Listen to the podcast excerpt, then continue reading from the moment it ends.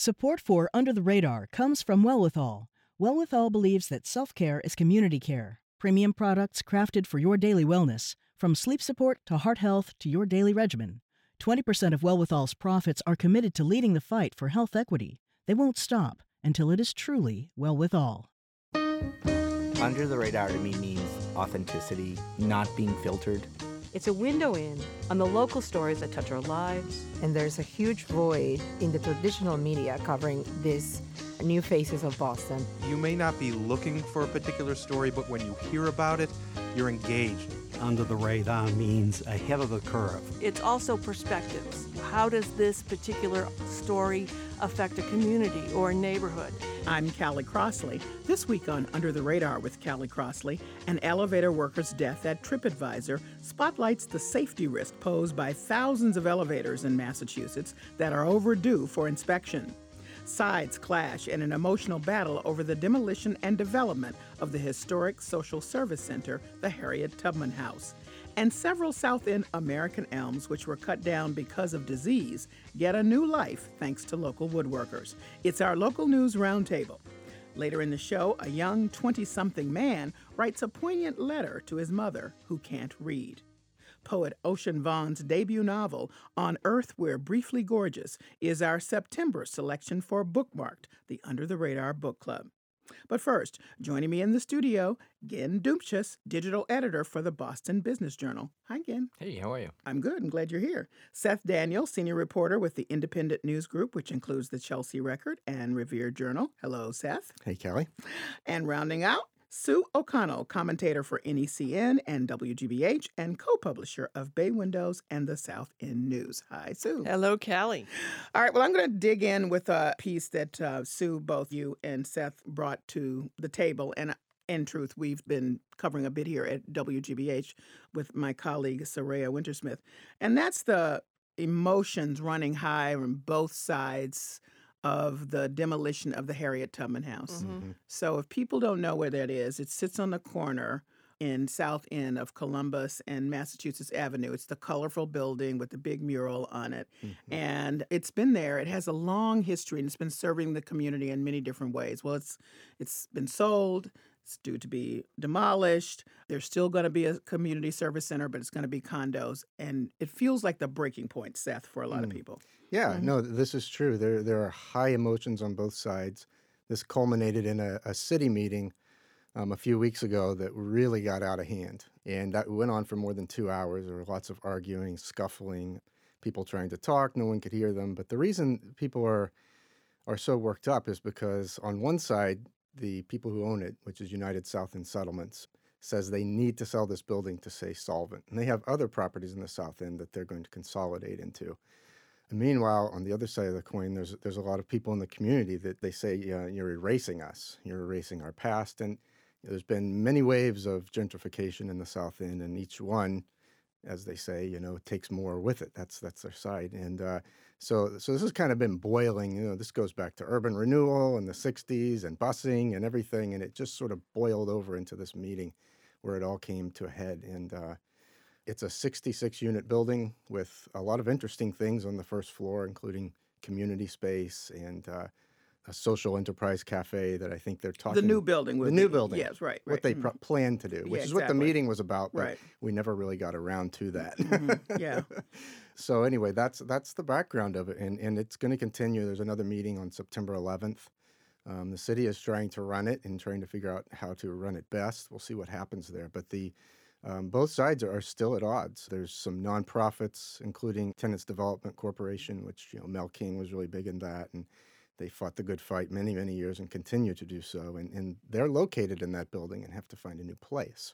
That's another piece of it too. Um, so there's personal feelings there too that lot aren't always articulated, but we all know about. Yeah. so it's a tough situation. It really is. Uh, you know, Sue, in the midst of all of the emotion, as I'm reading Seth's piece in the Boston Sun, I was struck that the new building is going to provide space for artists that were moved out of the piano factory, which Right. is still Which is another issue. Right, right, right. Um, so, I mean, it's it's all there. Yeah, I mean, I think that if you can take a view of this situation from above, it's really not about the Harriet Tubman House and United South Settle- Settlements and the developer. This is become emblematic of how people feel they have been displaced and moved out of the South End. And this is sort of the tipping point. It's probably the last spot, I'm generalizing, but one of the last spots in the South End. That is the old South End. And now it's being turned into the new South End, which one would imagine would exclude South Enders. But I mean, it's important to note a couple of things. First of all, this was the Harriet Tubman House has had several locations. It's this wasn't the original Harriet Tubman House although it's named for Harriet Tubman because one of the founders, three or four uh, African American women who began the Harriet Tubman House in the middle of the 20th century in order to get services to African Americans in the neighborhood. Uh, they were friends with Harriet Tubman, so it's not like Harriet Tubman lived here, like a George Washington lived mm-hmm. here sort of moment. The United South End settlements will continue to exist, which is the service program that's within the Harriet Tubman House. There have been concerns and accusations that the business model of USIS led to this, that there was not enough upkeep of the building. Uh, people might be picturing some great historic building. It's not a great historic mm. building. It's a it's a modern building. It's not it's that like a 60s schoolhouse. Yeah, it's a 1960s schoolhouse. It's not like you walk in and go, "This is beautiful," mm. you know. So the building has problems. The organization has had problems. Like many other things that boil over, the way it was communicated and yeah. the input from the community was not taken in, the way it was communicated out was not done appropriately. So it has become this flashpoint for, for many things. I know David Goldman, who's a friend of mine, who's the developer, who's lived in the South End his entire adult life his I think grandparents are from the South End, has nothing but good intentions. I know saying that about a developer uh, comes yeah. with a grain of salt, but sure. um, you know really wants to do the right thing. And I criticized the city of Boston. I wasn't at the meeting. I read mm. Seth's uh, great reporting on it and talked to David, who was at the meeting, and a couple of other people. Did not allow a meeting or or have enough meetings in the way that they should be. Mm. You know, to have a meeting to let people express themselves. You know, exactly. which yeah. is important. Their mm. valid feelings about what what are going on. To ask questions, and then have a meeting about what the presentation would be about what's happening. Instead, what we had was this explosive meeting where, frankly, if, you know, I think some of the presenters were women and they were confronted the way the protesters confronted them, we would be having a different conversation about mm, this because mm-hmm. it was really a very aggressive, mm-hmm. almost physically violent meeting, which is uncalled for under any circumstances. So I think cooler heads have to prevail at this yeah. September 11th meeting. The city has to do a better job. And the folks who are stakeholders in all of this, community members, mm-hmm. the developer, the city, people who use the United South End um, Settlement Services just need to come together because I think this is happening. Hmm. Yeah. You know. So I think, you know, um, one of the things that should be mentioned, because you talked about how volatile it was uh, by a number of people who were presenting. In your piece, Seth, I think to a person, they all at the end of the meeting apologized, apologized right, for their behavior Many did, yeah. and said, "Hey, I am so passionate about it, but I'm so angry." And speaking back to you, Sue, because there was no opportunity, we did right. not know, blah blah blah blah blah blah. Now, having said all that, before I let you two jump in again, I'm going to go over here to the business guy, Mr. Mm. Ken and say one of the things that the building is supposed to have is 17% affordable units, which, as you know, is an ongoing issue in Boston because we need affordable housing units, and that's that's good. But from a dispassionate business perspective on this, was there anything else that could happen in this situation? I mean, just looking at it from a just the eye of the development phase that Boston seems to be in. Well, development in Boston is pretty expensive, and I think that's kind of they're trying to strike that balance of setting aside affordable apartments or condos, along with the developer being able to make some money off this. I think it is striking. I think the, uh, the assumption is this is another luxury building, mm-hmm. and I was at South Station on my way in today, and just I looked up at the big screens, the big ad screens, and it was just ad after ad for, you know, these luxury condos. You know, a woman dipping her toe into a pool it's striking how much this is happening. I know a lot of it is focused on the seaport, but it's happening. It's happening everywhere. everywhere Dorchester, yeah. South End, and, yeah. and it's just for someone who was priced out uh, into the suburbs, it's just very striking to see that on a on a fairly daily basis, and that explains, I think, in part also why the tensions are so high. And People Callie, are... the other part of this mm-hmm. too, uh, which is a, another developing story, is just that the, so many nonprofits, yeah, are mm-hmm. selling, selling, their property in yeah. order to continue to exist, yeah, and then right. looking forward to lease from hopefully the developers who are buying their properties. Right. I mean, if you look mm-hmm. through the entire South End, uh, all this uh, Ben Franklin Institute, yeah. the Y, mm-hmm. um, you know, they can't th- their biggest asset is their property. And from a fiduciary responsibility from the board of directors, I mean, y- you know, you got to figure: Am I going to keep the organization going? or am I going to, you know, stay in this building? And I think that's the hard choice that uh, Yeah, so where- many that's where it is. nonprofits. That's Well, a lot of exactly where it is. nonprofits are virtually nomads now, just sort of moving around trying to find a space. Right. Um, and so you're right that they decide, well, our, we're, we're living in our, our biggest asset. So if we Yeah. can continue our existence by, by selling, but wow, that's a hard conversation to have with the Hmm. people um, who've been there and using it. And it's Yeah, such a great And location and, all of you that. know, United South, South End Settlements does so many good Yeah. things. I mean, we have it. Yeah. So, you know, they they they have childcare, they have elder services. I mean, it's been a gathering place. There's an art gallery. There's Mm-hmm. it's it's been a, a, a location that people in the South End have gone to for generations. So Yeah, that's time. that emotional. All ages. Yeah. yeah, Yeah. all ages. There was yeah. there was one point, the low point in the meeting for me, w- observing was when this is, was all about the the kids, right? yeah. And one kid got up and tried to speak about Yeah. That was what he wanted to see and why. And there was so much fighting and, and literally, you know, pushing and shoving by the adults that no one heard him. Mm. And he just said, I guess my idea is stupid. And he walked out. Oh. And, and, you know, we were all there for, everyone was there for him. yeah. Yeah. Yeah, and this is such an issue, Callie. I just want to point, you know, Seth and I are somewhat competitors with the South End News, and I called him the next day after the meeting Yeah. to make sure he was okay. Yeah. from, like you know, from covering the meeting. Yeah, it's, you know, it's- so it's that's very emotional. yeah, Yeah, yeah. right, right. All right. Well, moving on again over to you. This tragic story of the man in the TripAdvisor building dying really brought back your or the Boston Business Journal's uh, long-term investigation into the safety risk of Massachusetts elevators, and now. As one who rides an elevator all the time, I'm completely freaked out. Let me just say. You- and the entire BBJ newsroom, like it's it's. We would text Greg uh, as he was working on this of like, well, we're in another elevator where the certificate is past due for inspection. Uh, let me back up a little bit. So Greg Ryan, my my colleague there, he took a multi-month uh, investigation into elevator safety.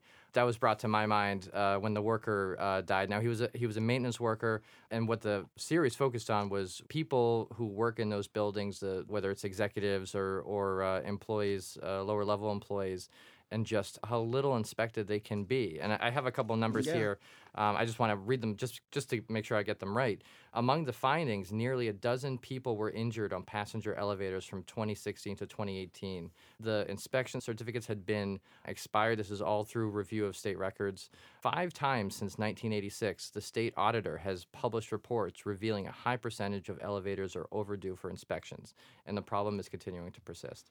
And this is this is across like high-profile buildings, the Hancock Tower, uh, the Children's Museum. It's one of those issues that's just been in the background, and it's a pretty serious one. 4,500 at this moment now overdue for inspection. Now, that could mean, just to be fair, some small thing, but nine times out of 10, it means something related to safety, which is why we have safety inspections.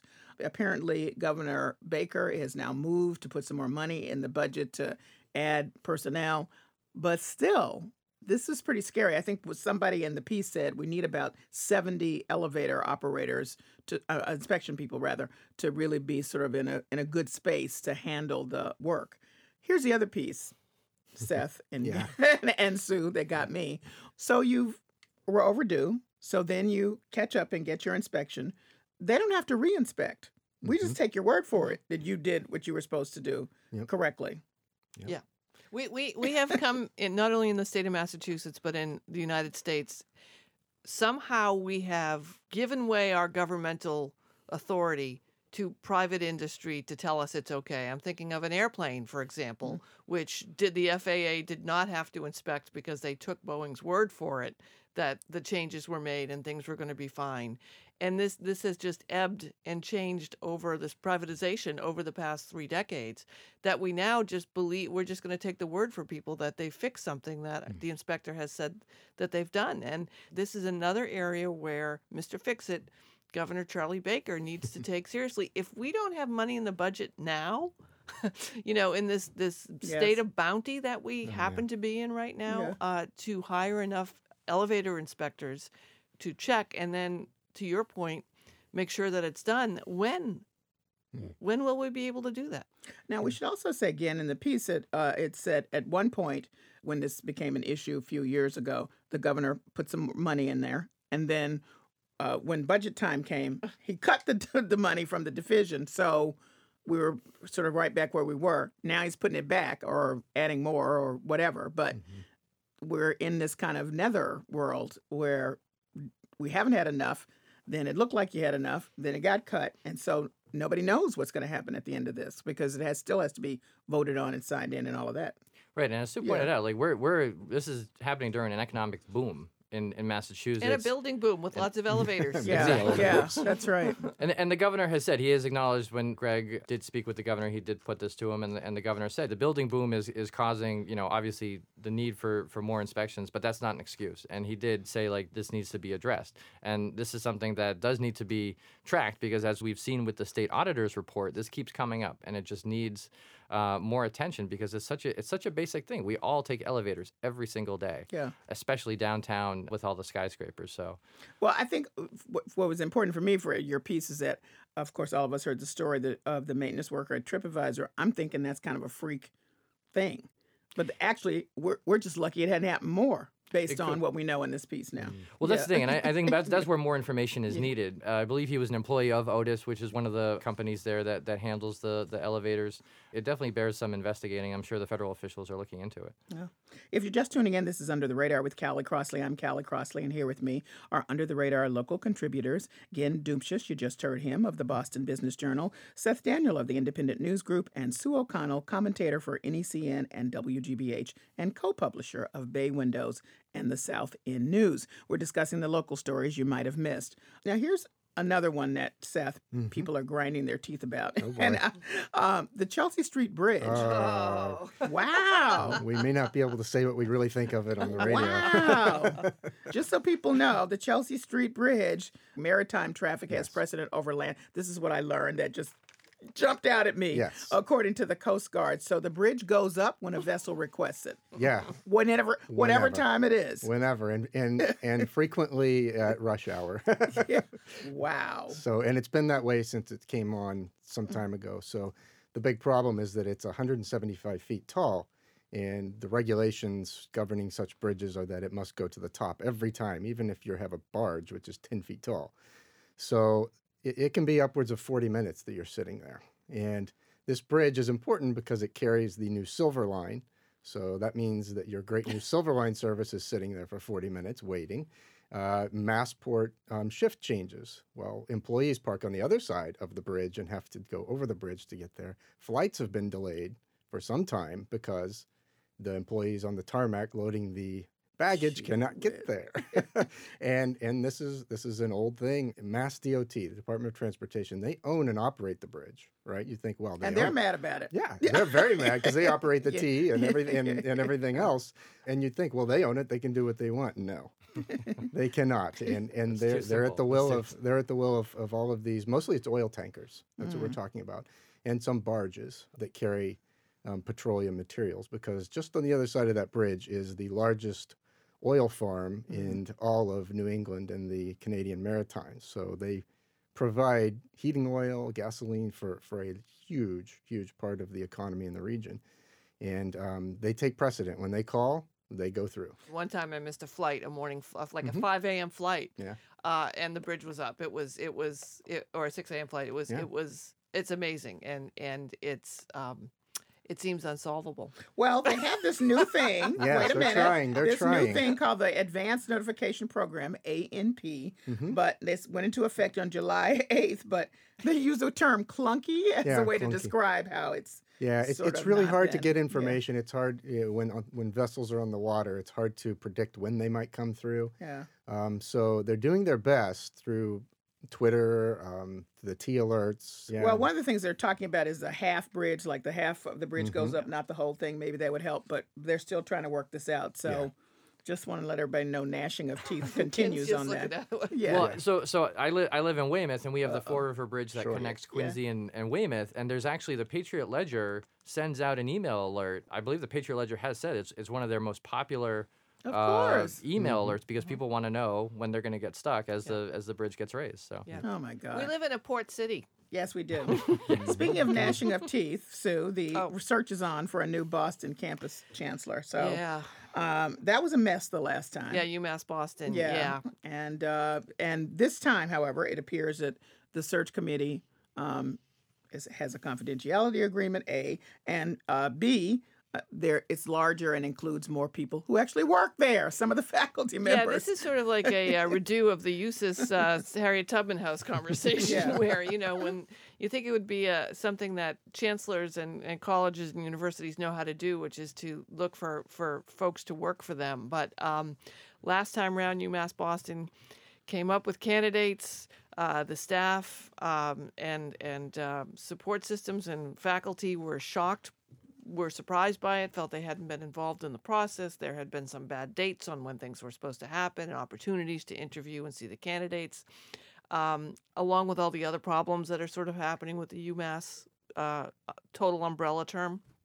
And the candidates withdrew, which All of 'em. I totally get. I mean, Yeah. you know, there's a part of this where, although you're working for, a, you know, a, a, a public office uh, at UMass Boston, um, you know, if, if you're applying for a job, you may not want your current employer to know, or you may not want other people to know, and you certainly don't want to be publicly embarrassed exactly. uh, if you get to a final stage and, and not only do you not get hired, but then the entire people that you would be uh, working with reject you. So uh, it seems this time that they've put better better um, actions in place to include more people, as you said, into the process in advance, to have a larger and diverse group, to protect the confidentiality of the people applying for the job.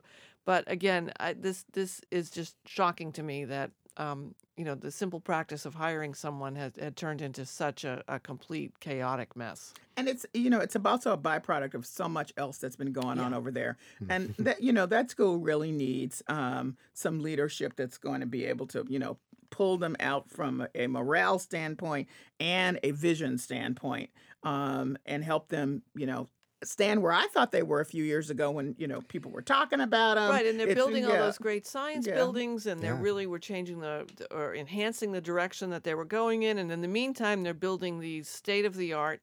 Uh, uh, uh, classrooms and facilities, and the garage was crumbling. Yeah. Right, and everyone who has been at UMass Boston for any reason would complain about taking their life in their hands, going in the garage. literally that's yeah. no, not Really. a joke yeah yeah but so- nothing happened while right. they're building these beautiful new buildings. So you, yeah, we, they definitely need a strong leader who can go in and just, you know, I think that this is one of the gems in the the the country's educational system. I mean, I think it serves uh, a population of kids, of young students, of young adults.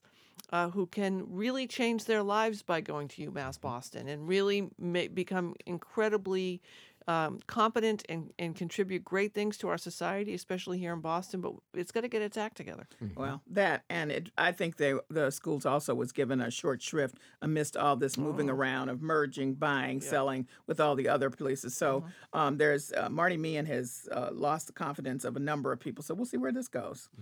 Um, can't goodness can't come uh, fast enough over there in that direction.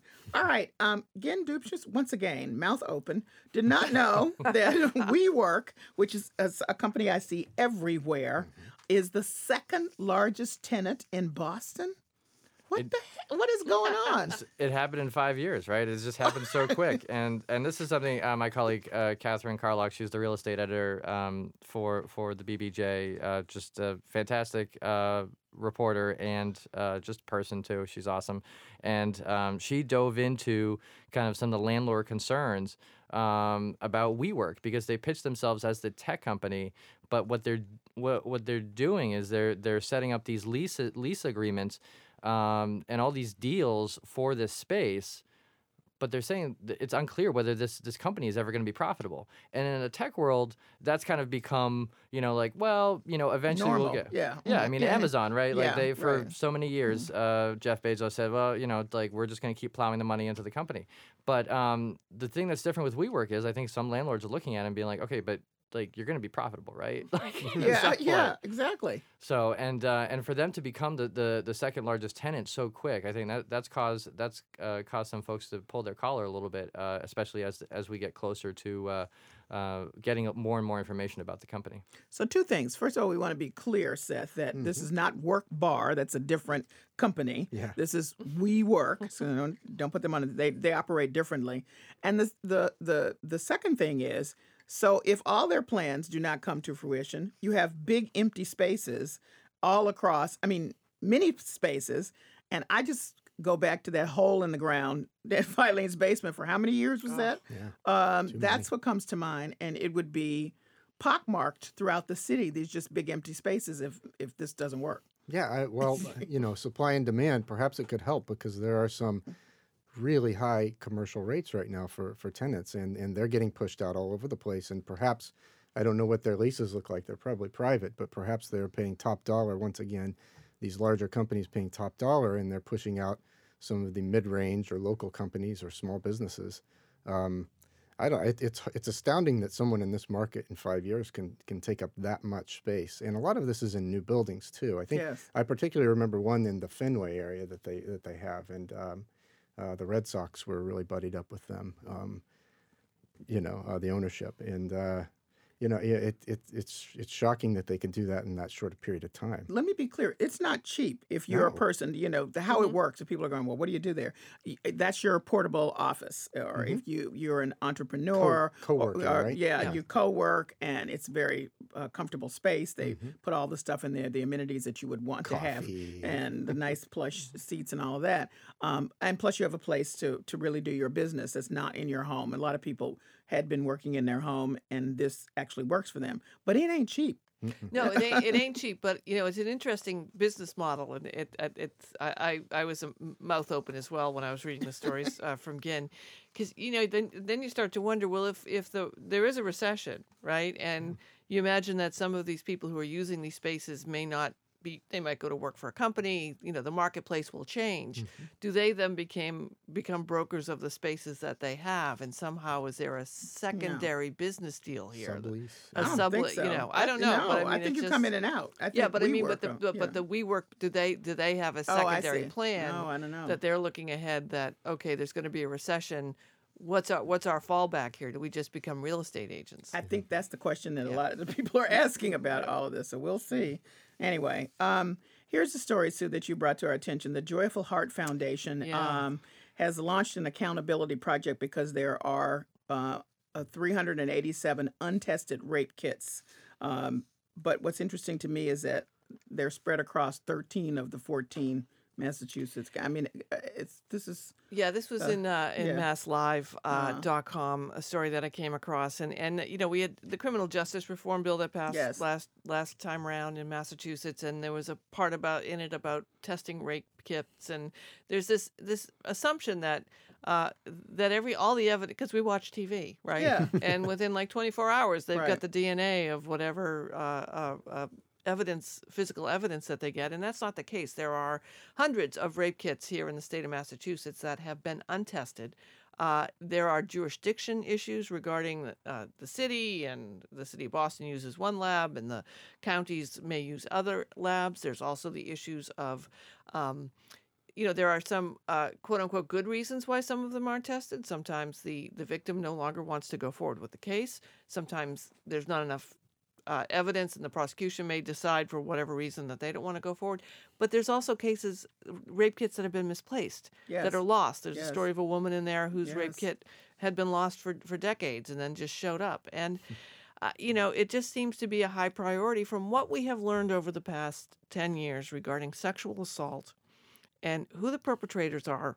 We're finding that uh, it's not all men that are perpetrators. There are a few men who, per- who who attack a number of women and are serial rapists or That's right. serious assaulters, serial assaulters. So therefore, if you were able to test all the, the DNA of the rape kits, you might actually be able to catch some people before they go on before to do they it go again. on to do it again and it might so uh, this organization has been working to bring uh, just just shine a light on the fact that the, the kits are not being tested This is like the bad. We're like the bad news report No, here I today. know. Like, No, Get in the elevator and yeah. demand that. Yeah, I know. No, Um, but this is yeah, but this, this is, is- so important. Yeah, It and and, And- to, to go ahead. I just want to remind people that they just caught that sex offender uh, that, uh, who was traveling out of state Mm-hmm. just this week, and I started thinking about how many people, you know, because he's been missing for a while and they've been looking for him. Right. Um, I- I, just th- this this is this is scary stuff. Right. You know. And, and I just want to say kudos to uh, Melissa Hanson, uh, who I work with at MassLive. She she's been on this issue um, and she's stuck with it. And uh, you know, I it,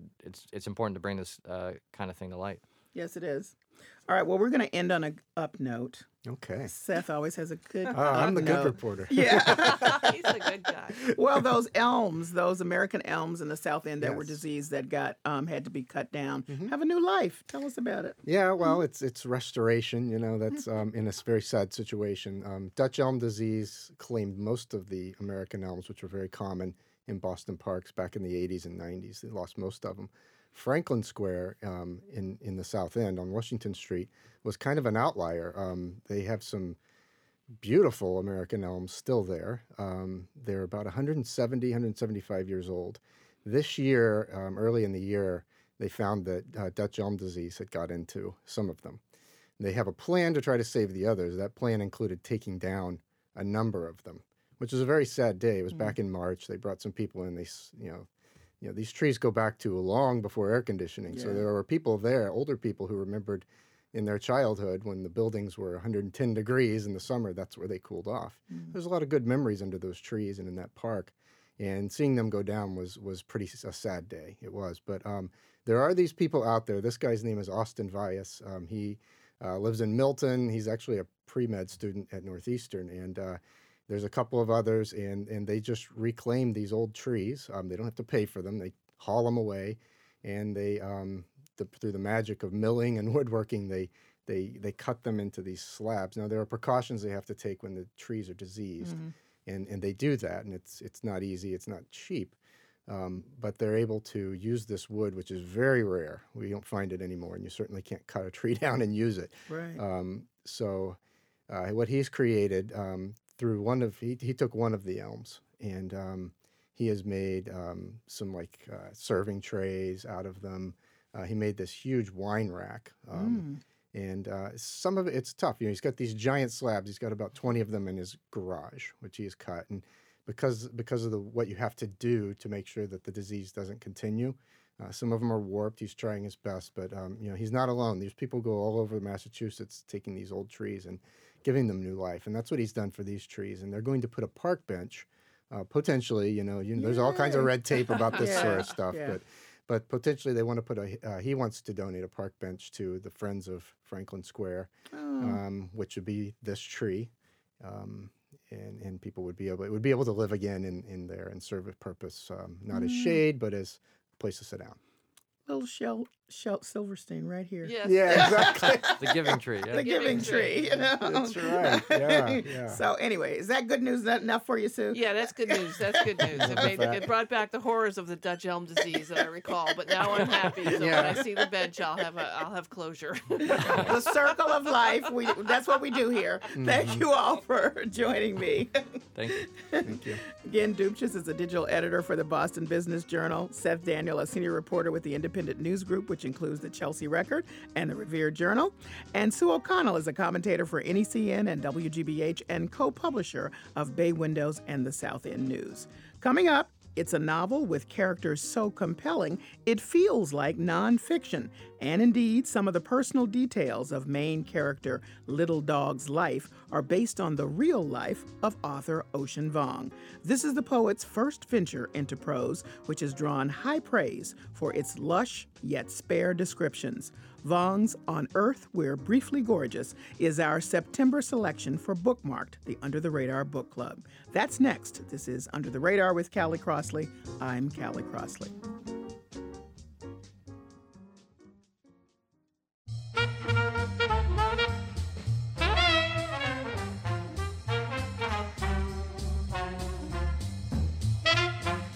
I'm Callie Crossley, and this is Under the Radar with Callie Crossley. And now for the part of the show we call Lagniappe. That's Creole for something extra. Poet Ocean Vuong ventures beyond his much lauded poetry in his debut novel, On Earth We're Briefly Gorgeous. The evocative prose poem explores the power of language in the story of a young Vietnamese American man who writes a letter to his mother who cannot read. Vuong is the author of the 2016 poetry collection Night Sky with Exit Wounds, which earned him the T.S. Eliot Prize. He's also won a Whiting Award and an Academy of American Poets Prize. He is the former managing editor of Thrush Press, and he's on the faculty in the Masters of Fine Art program at UMass Amherst. Welcome to Under the Radar, Ocean Vuong. Hello, Callie. This is a beautiful book. Thank you. Lovely. So, so touching on so many ways, which we will explore. So, I've given the setup, which is a letter. The character in the novel, a little dog, writes a letter to his mother who can't read. Why did you first decide to move away from poetry to go into writing a novel to tell this story? I found that, you know, after writing poems for 10 years, I got a little too good at getting out of the poem not good in, in the sense that it was, you know, successful, but when the heat got too hot, I escaped the poem. You know, it's a short poems are you know lyric poems are short, and when it gets too scary, you can duck out. And I got really good at ducking out the side door. And I thought, you know, as an artist, I wanted to challenge myself. I had these questions. You know, what does it mean to embody American violence as a means of American self inquiry and self knowledge? and I thought the novel would not let me off the hook, and boy, did it not. no, it's you get to the point, believe me. Um, but before we move totally to what's happening in the novel, a lot of the themes that you touch on in the novel, which is, by the way, semi autobiographical mm-hmm. for people who have not yet read it, you had begun to explore in Night Sky with Exit Wound. So yes. is this now an expansion of that? How did you see the novel then working in that way? Yeah, I always felt that these questions we ask ourselves are inexhaustible and you know, which is sometimes antithetical to publishing as an industry. Sometimes we publish something, and our peers and friends say, you know, you, you already did that. You gotta do something else. You have to reinvent yourself. We want a fresh new flavor. And that's the anxiety of capitalism. But I felt that these questions are questions that came before I was even born. The question of what does it mean to be an American when we ask ourselves, what have we done to each other as a way to know who we are to each other? These questions are the founding questions of this country. And I didn't feel like 85 pages of paperback poems satisfied that. And I carried it over. So it was an experiment, honestly. I never thought it would carry through. Um, I, I just took it one day at a time, but I knew in myself that these questions are inexhaustible, that one book would never be able to contain it, maybe not even two or three. So, just another question about form. You could have made it a memoir because mm-hmm. because it's semi autobiographical. Why not go in that direction? Memoir is interesting when we think about a writer of color.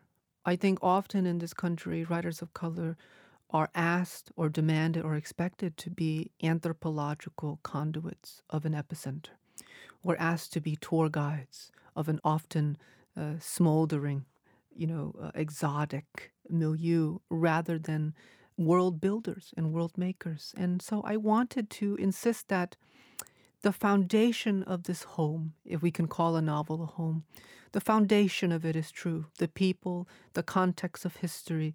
But what happens in that home? the the roof, the windows, the colors, the furniture, all that is the work of my imagination. And I wanted to pay homage to historical truth, but also pay homage to myself as an artist of color filled with the agency of the imagination. Okay. And part one, at very at, at the beginning, you describe the the character. So I want you to read a little bit of that. That's on page 10 mm-hmm. I'm 28 years old, five feet four, 112 pounds. I am handsome at exactly three angles and deadly from everywhere else. I am writing you from inside a body that used to be yours, which is to say, I am writing as a son. If we are lucky, the end of the sentence is where we might begin. If we are lucky, something is passed on, another alphabet written in the blood, sinew, and neuron, ancestors charging their kin with the silent propulsion to fly south to turn toward the place in the narrative no one was meant to outlast. That's my guest, Ocean Vuong. He's the author of On Earth, We're Briefly Gorgeous, and he's reading from his first novel. That's just so beautiful. You really have a good sense of who the character is and what the character is thinking about uh, in terms of writing this letter to his mother. And that that conceit of writing the letter, I thought to myself, not you i'm not the writer you are mm. that that really allowed you to be way more open because yes. since the mother cannot read, you can just share. Uh, you or little dog in mm-hmm. the in the case can share so much more yeah. than perhaps if the mother could read. Yeah, yeah, and and it allows for detours. You know, sometimes we we ask, "What's the plot of a novel?" And we think a plot is something physical. Where do these bodies move through a timeline? But I felt that the plot of the novel in this novel is the letter itself, so that the speaker could detour have a, a, a parenthetical side meditation, and then come back and just say, Ma, Ma, Ma. And that's the plot. That's the real ground for his explorations. And, and I, I feel that it was one way to cast a better version of myself. You know, Little Dog is much better than me. Mm. You know, in at least in this version, he got 12 drafts. Uh, Ocean Vuong only okay. gets one draft. yeah, that's right. I okay. get one shot at this life, that's and right. I don't always get it right. But Little Dog gets 12. And so the beautiful thing about writing such a novel with a character close to yourself is that you can write the better version of yourself. And who wouldn't want to try that? Yeah. Now, you mentioned at the beginning of this the theme of violence that runs through the novel. But what I was taken with is just how much you paid attention to the antecedents of the violence and what's happening currently. So it's an action that both has impact on the giver of it, if you will, or the, the perpetrator, and also the recipient in different ways. And I thought that your uh, talking about that in the way that you described it was really very powerful because I think people only think about sometimes the recipient and maybe not what's happening on on the other side. Absolutely. Thank yeah. you for observing that. That's a gr- astute observation. And I always felt that you know, this is in a sense a coming of age novel. And a lot of coming of age novels, like uh, classic ones like Salinger's Catcher in the Rye, Sylvia Plath's Bell Jar, they're focused within in a contemporaneous time frame. Usually it's in the present, the speaker struggles and then either graduates uh, uh high school, goes to college, or moves on into adulthood, but it doesn't have a prehistory. And I think a lot of times, particularly in the canonical literature, you know, we're uh, afraid to look back. We don't have a prehistory with these characters. And I, for me, I felt one way to think of coming of age is coming of history, coming into terms with history. And so Little Dog doesn't just exist within childhood, he has a prehistory. And I felt that wasn't really done in the coming of age story in America we don't come out of nowhere. We have a place and we have elders who nourished us, who taught us, who were hurt along the way. And reckoning with the past is just as important with reckoning with the present. Yeah, it, that is an extremely, I can't t- tell you how extremely powerful that is coming through because, you know, you really keep coming back to it in many uh, interesting ways. And I, I found that really revelatory in, mm. in so many ways.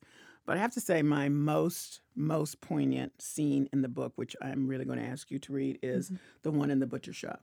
Oh, yeah. Um, because as we were talking here about language and the importance of language, and you and I were speaking briefly about Toni Morrison before we yes. started this conversation, and she said so much about the power of language and what it can be. And that I thought said it all in about six different ways.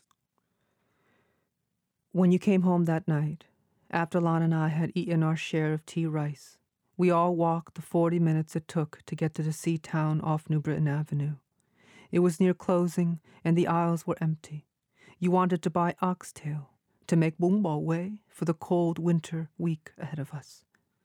Lan and I stood beside you at the butcher counter, holding hands, as you searched the blocks of marbled flesh in the glass case. Not seeing the tails, you waved to the man behind the counter. When he asked if he could help, you paused for too long before saying in Vietnamese, Đuôi bò. Anh có đuôi bò không? His eyes flicked over each of our faces and asked again, leaning closer. Lan's hand twitched in my grip. Floundering, you placed your index finger at the small of your back, turned slightly. so the man could see your backside, then wiggled your finger while making mooing sounds. With your other hand, you made a pair of horns above your head. You moved, carefully twisting and gyrating so he could recognize each piece of this performance horns, tail, ox. But he only laughed, his hand over his mouth at first, then louder, booming. The sweat on your forehead caught the fluorescent light. A middle aged woman carrying a box of Lucky Charms shuffled past us, suppressing a smile. You worried a molar with your tongue, your cheek bulging. You were drowning, it seemed, in air. You tried French, pieces of which remained from your childhood. Derrière de vache, you shouted, the veins in your neck showing. By way of reply, the man called to the back room, where a shorter man with darker features emerged and spoke to you in Spanish. Lan dropped my hand and joined you, mother and daughter, twirling and mooing in circles, Lan giggling the whole time. The men roared, slapping the counter, their teeth showing huge and white. You turned to me, your face wet, pleading. Tell them. Go ahead and tell them what we need. I didn't know that oxtail was called oxtail. I shook my head, shame welling inside me. The men stared, their chortling now reduced to bewildered concern. The store was closing. One of them asked again, head lowered, sincere. But we turned from them. We abandoned the oxtail, the bún bò Huế. You grabbed a loaf of Wonder Bread and a jar of mayonnaise. None of us spoke as we checked out, our words suddenly wrong everywhere, even in our mouths. That's my guest, Ocean Vuong. That I've read it several times. It's so moving to me. Thank you.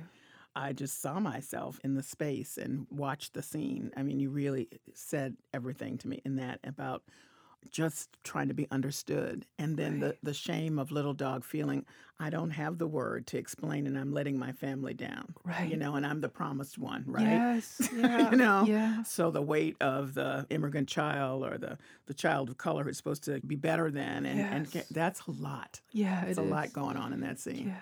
And it's it's the seed of determination because he says, Never again. I will not fail them ever again and it's it's a the means of nourishment. They were trying to feed themselves. Exactly. And and their bodies weren't legible without the correct English, the right grammar and tones and intonations. And we all do that. We all have to trespass these barriers in order to wear these masks, in order to what? Sustain our bodies. If you're just tuning in, this is Under the Radar with Callie Crossley. I'm Callie Crossley. My guest is Ocean Vuong, author of On Earth We're Briefly Gorgeous. It's his debut novel and our September selection for Bookmarked, the Under the Radar Book Club. So I want to go back to that because I started thinking about how beautiful your imagery is. Now, of course, you're a poet, so your whole job is to make sure that the words are right and they're precise. But I wondered if, in translating and explaining and paring down to the basics to help your loved ones, that it actually made you a better writer because you're using words. Sometimes people write imagery and it's beautiful, but it's a lot of work for mm-hmm. me to get through. It's mm-hmm. gorgeous, but you know, but you use basic words that are just said beautifully. Do you know what I'm saying? Yeah. yeah. so, yes. so it. I wondered if that helped you, if that was part of the process. Right. You're absolutely right because as an interpreter, you know, you hear English coming in one ear, and in the space of the ear and the mouth, with which is basically four inches, you now have to turn what you heard into Vietnamese in a way that is can be understood, can be packaged and efficient and useful. So I learned early on that language at its best is not decorous. It's not just to be pretty, but it has to be useful. It has to serve bodies and people. And I didn't know it then, but I would argue that I've been training my whole life to be a writer, to turn the detritus snaps and snags and debris of languages around me into something coherent, digestible, and ultimately useful to those around me. Well, to me, that is the, excellence of this because it's just so approachable, so resonant. It's everything because it is very carefully but very clean and basic and not decorous, as you said. So I and I love it. There's nothing wrong, you know. If people can do decorous, more power to them. I'm just saying, Right, right, it makes a huge difference in the power of it, as far as I'm concerned. Yeah, and I'm aware of this this anxiety we have with the way we think about hierarchical art. We when we think of of uh, poetry or high literature, we say high literature, elevated language. I said, well, why does it have to be up there to be useful? I think there's perfectly useful language down here where everybody's at.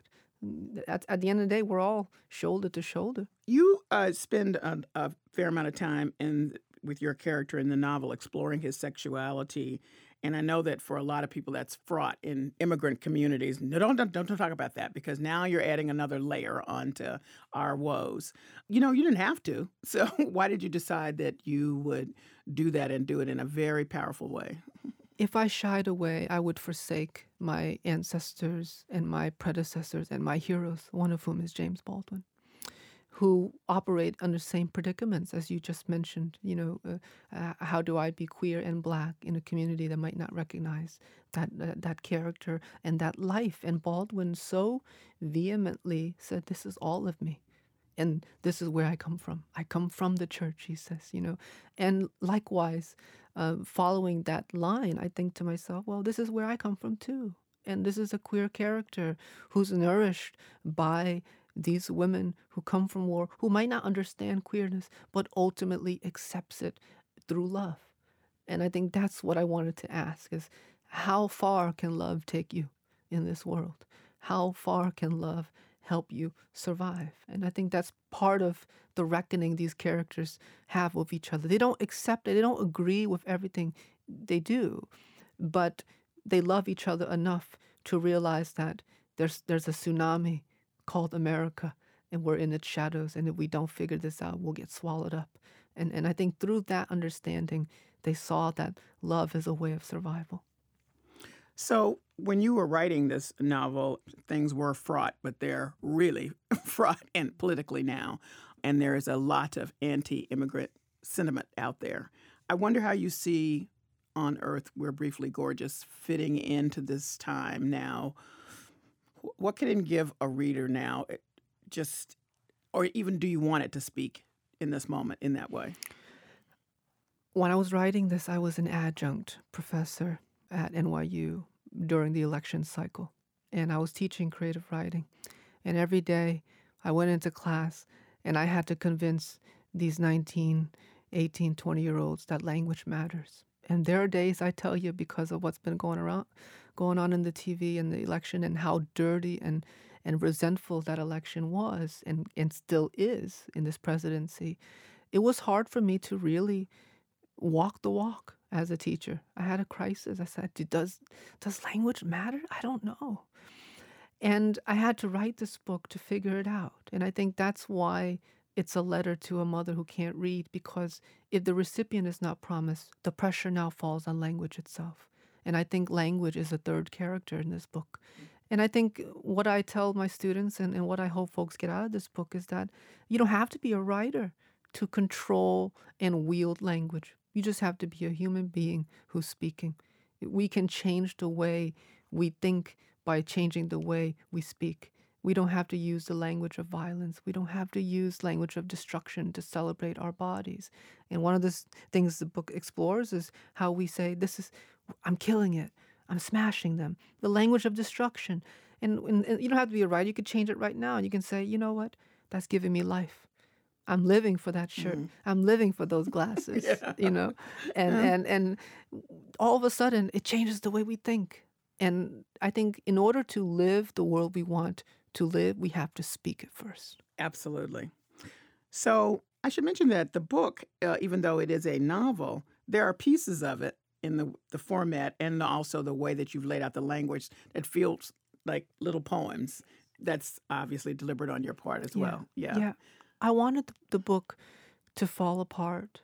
And I think a lot of prose writers, novels will get nervous when the floor of narrative falls apart. It's like, oh, my novel's falling apart. I'm not I'm no longer what can I do? But as a poet, I knew that poetry is actually an art where you break and crumble into unity. Mm-hmm. And which is why it was so important to me to learn poetry first as a writer, because I wasn't ashamed or afraid of language being broken, that the break is beautiful, that the crack in the language is where the light comes through, as Rumi reminds us. And, and so I wanted to embed that disintegration, that if I'm going to write an American novel, I did not want to write a monolithic, cohesive one.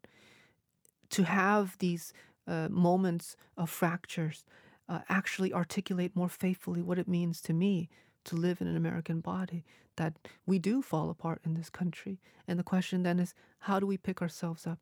How do we get back to cohesive prose after the break? Very well said. Well, Ocean Vuong, you know it's tough to to cut through the white noise when you're an artist, and when you do, you have platform all of a sudden. And I wonder if because now you have a bigger platform, if you feel any pressure to be the credit to your race, because it often happens yeah. to folks of color. I mean, you you felt the pressure just to be the, make sure that you were the voice for your family, or right. as was described in your novel.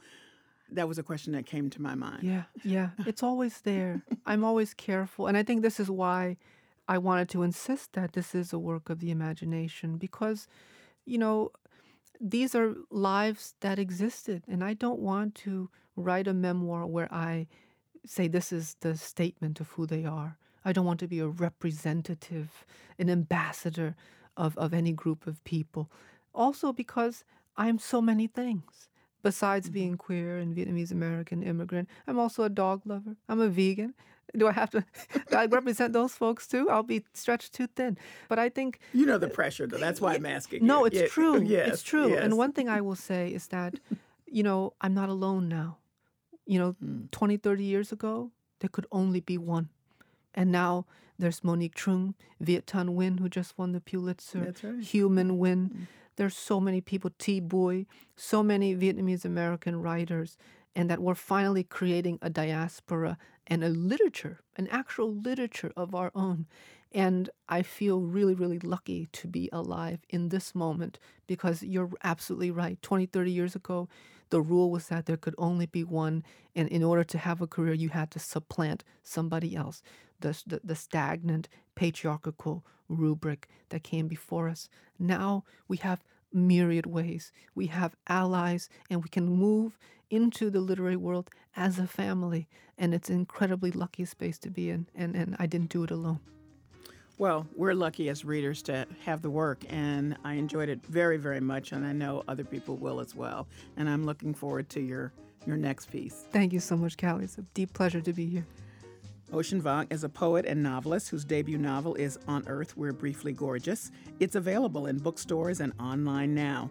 That's it for this edition of Under the Radar with Callie Crossley. Join us next Sunday at 6 p.m. for the stories you may have missed. You can also join us in person at the Boston Public Library Thursday, September 12th at 3 p.m., where we will be talking to the candidates for the Boston City Council District 5 seat. You can learn more by checking the BPL studio calendar at WGBH.org. In the meantime, you can find our show, links to stories we discussed today, and bonus content on the web at WGBH.org/news. Listen to our show on the WGBH app and take UTR with you. Subscribe to our podcast on Apple Podcasts. Be sure to connect with us on social media. Follow me on Twitter at Callie Crossley and like us at facebook.com slash under the radar WGBH. Our engineers are Doug Sugarts and John Parker. Francisca Monahan is our producer. Under the Radar is a production of WGBH.